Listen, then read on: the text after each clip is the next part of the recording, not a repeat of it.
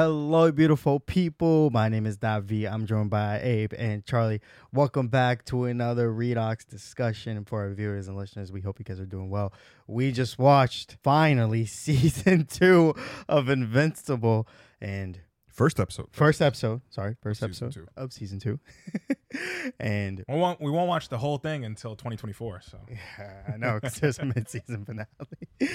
but wow, yo, um, what a start! Uh, sets up uh, a season, I'd say. But I definitely think more things will get set up as a as the season develops, uh, more storylines. But I just want to get uh, Charlie your overall thoughts from where we left off from season two and season one. What do you think was was done well in this episode that kept you engaged, like season one did?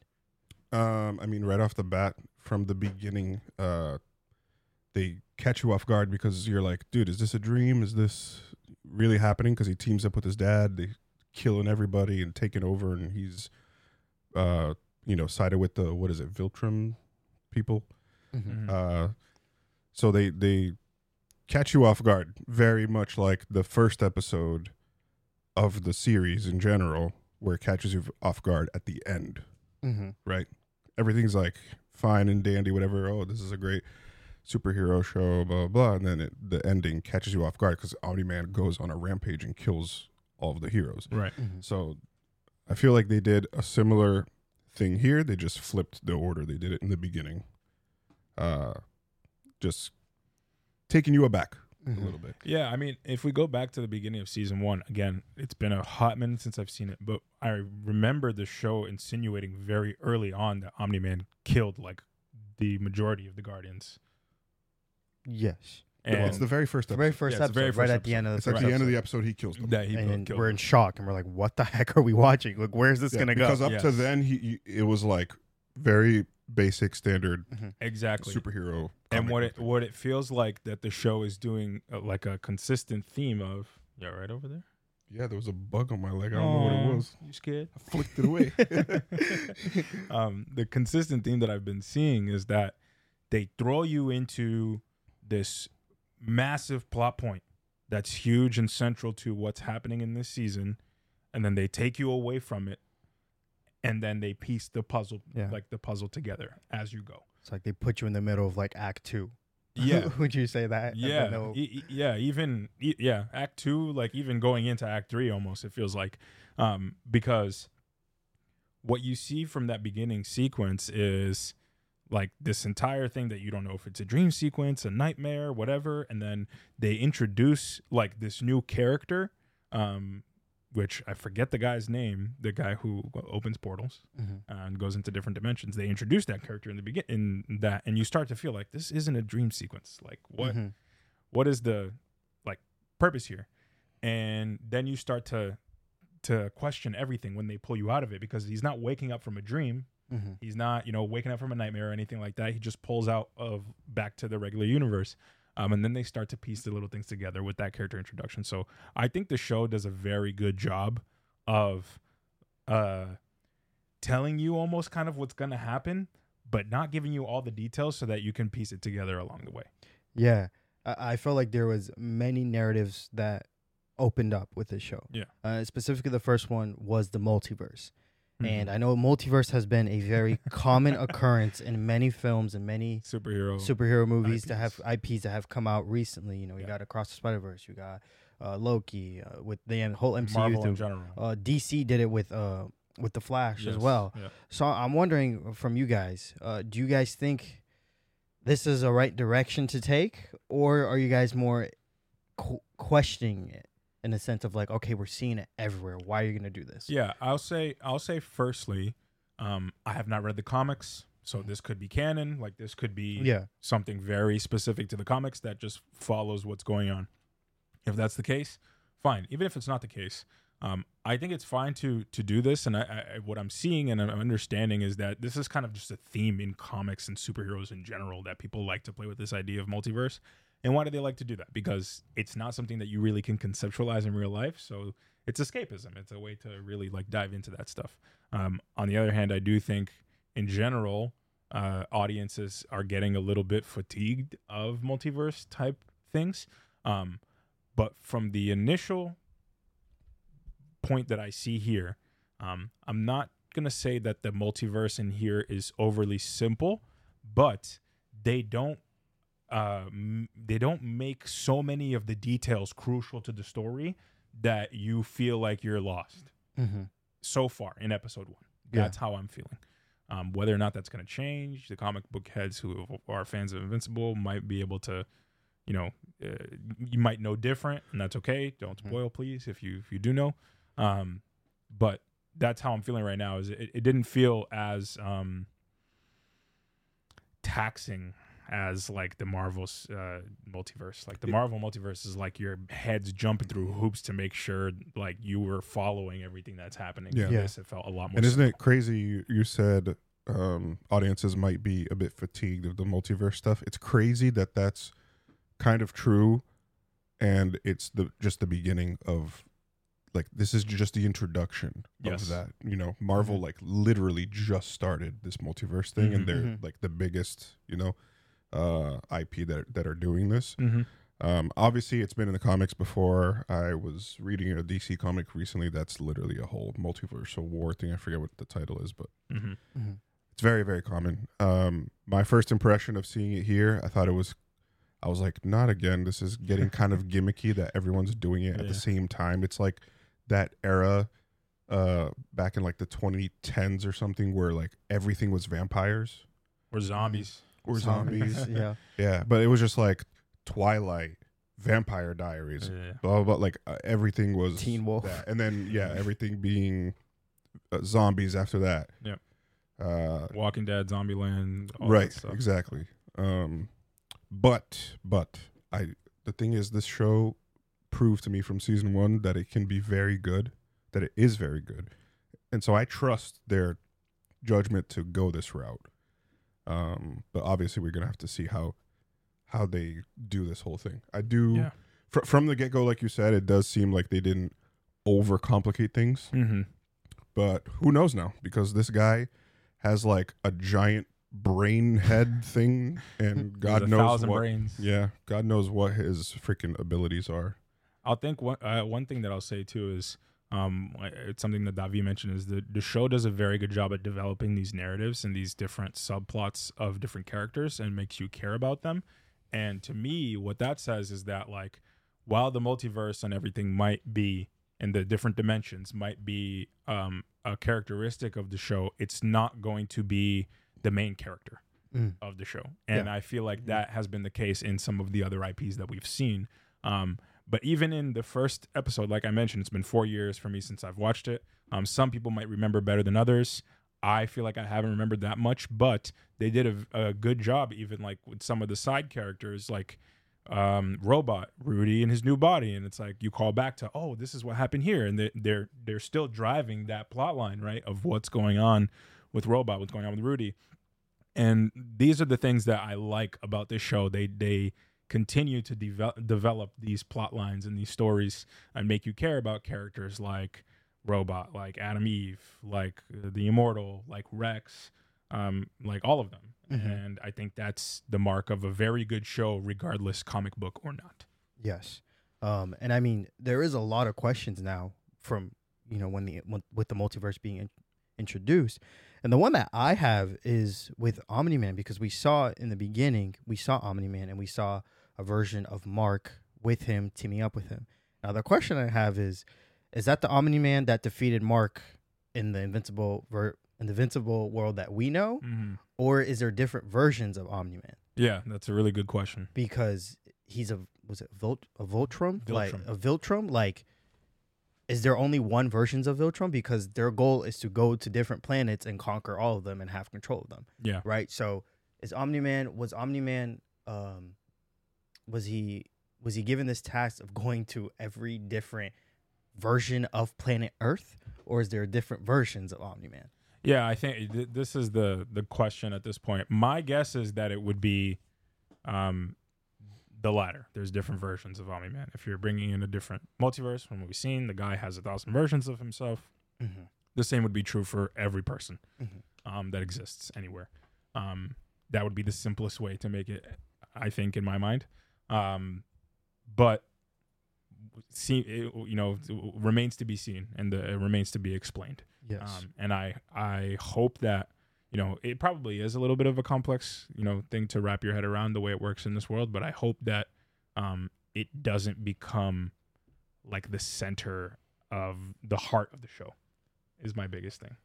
Yeah. In terms of like everyone now is so focused on the multiverse that like the characters and their their plots and their storylines are are kind of secondary.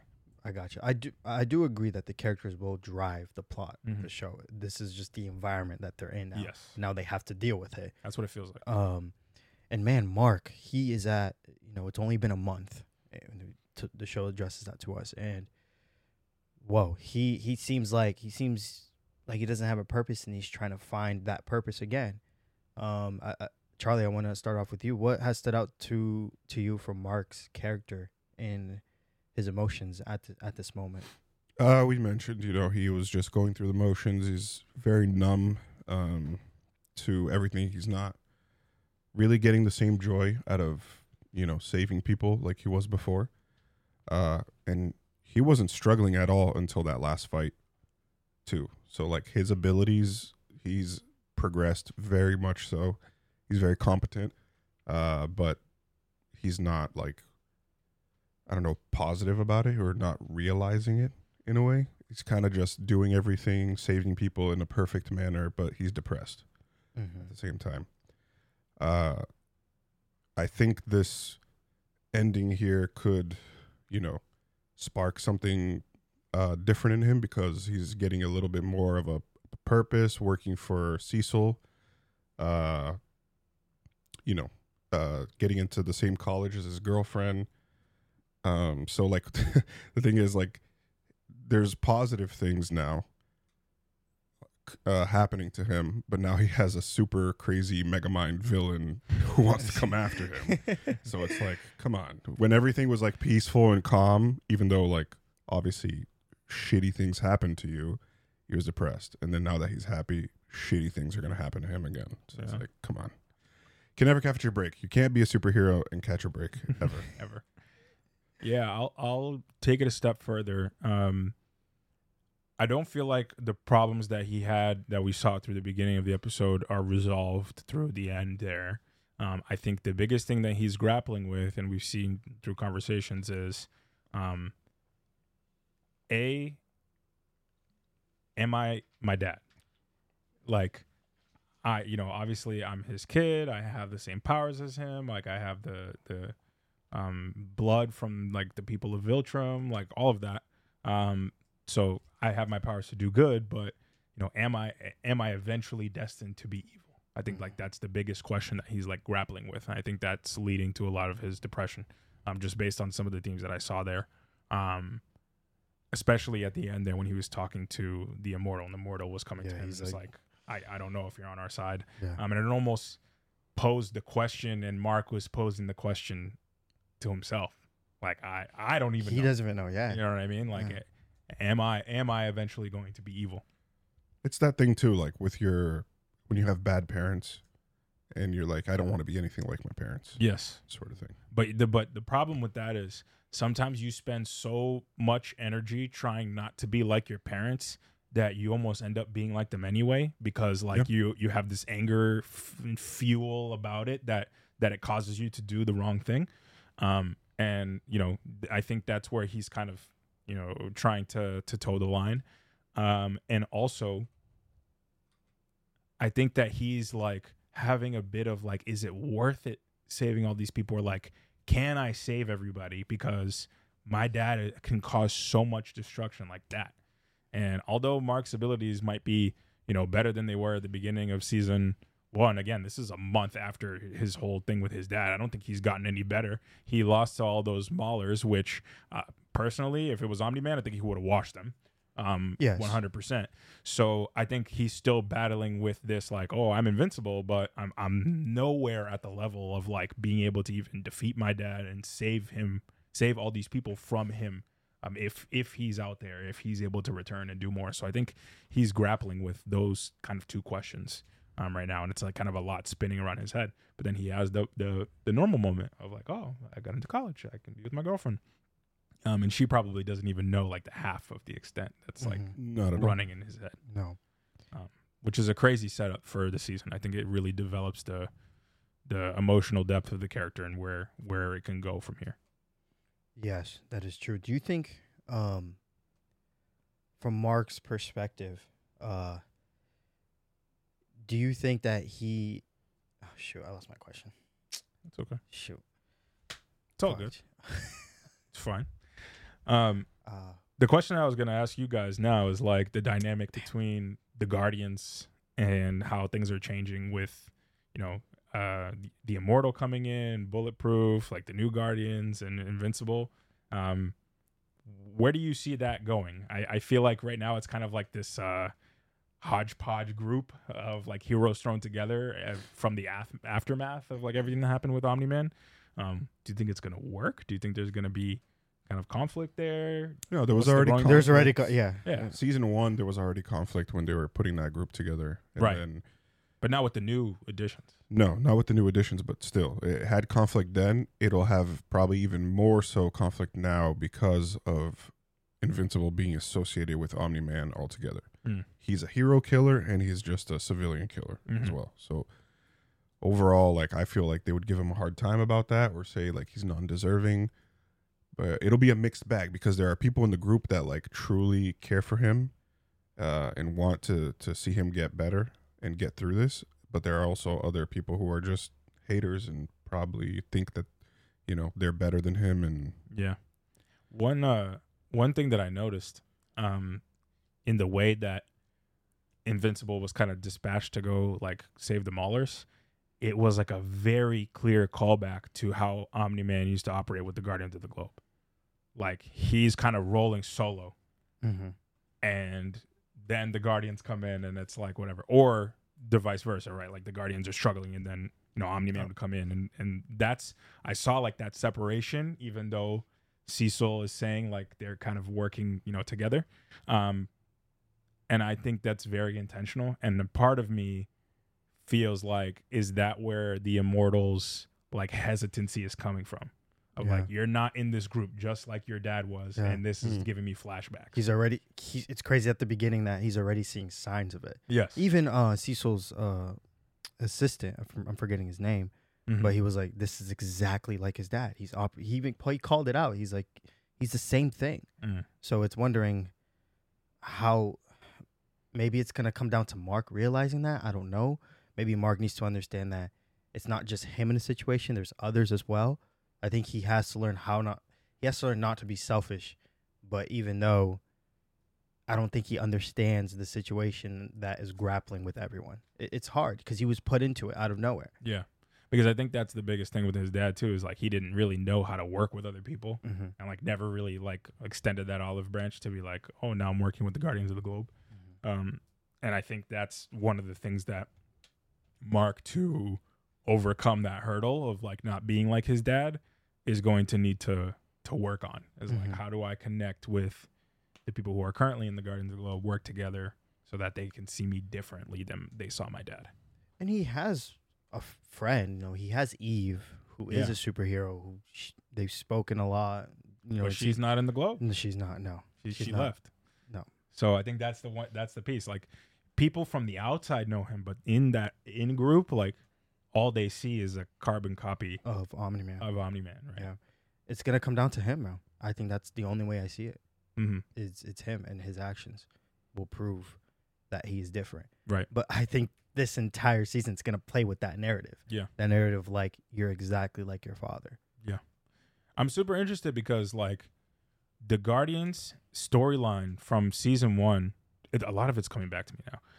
It was super separate from Mark. Like Mark had his storyline, and then the new Guardians like had their storyline, and now it feels like they're gonna kind of intersect. So I'm curious how you know those character dynamics will play um, with Mark.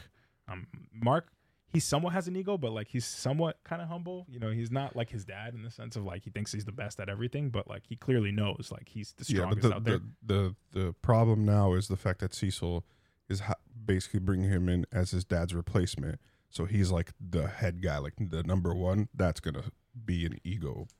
Yeah, that's problem. the interesting part for me because Cecil is talking about I need to do d- things differently. He needs to be on a short leash, but then he dispatches him to go here by himself. Like that didn't add up to me.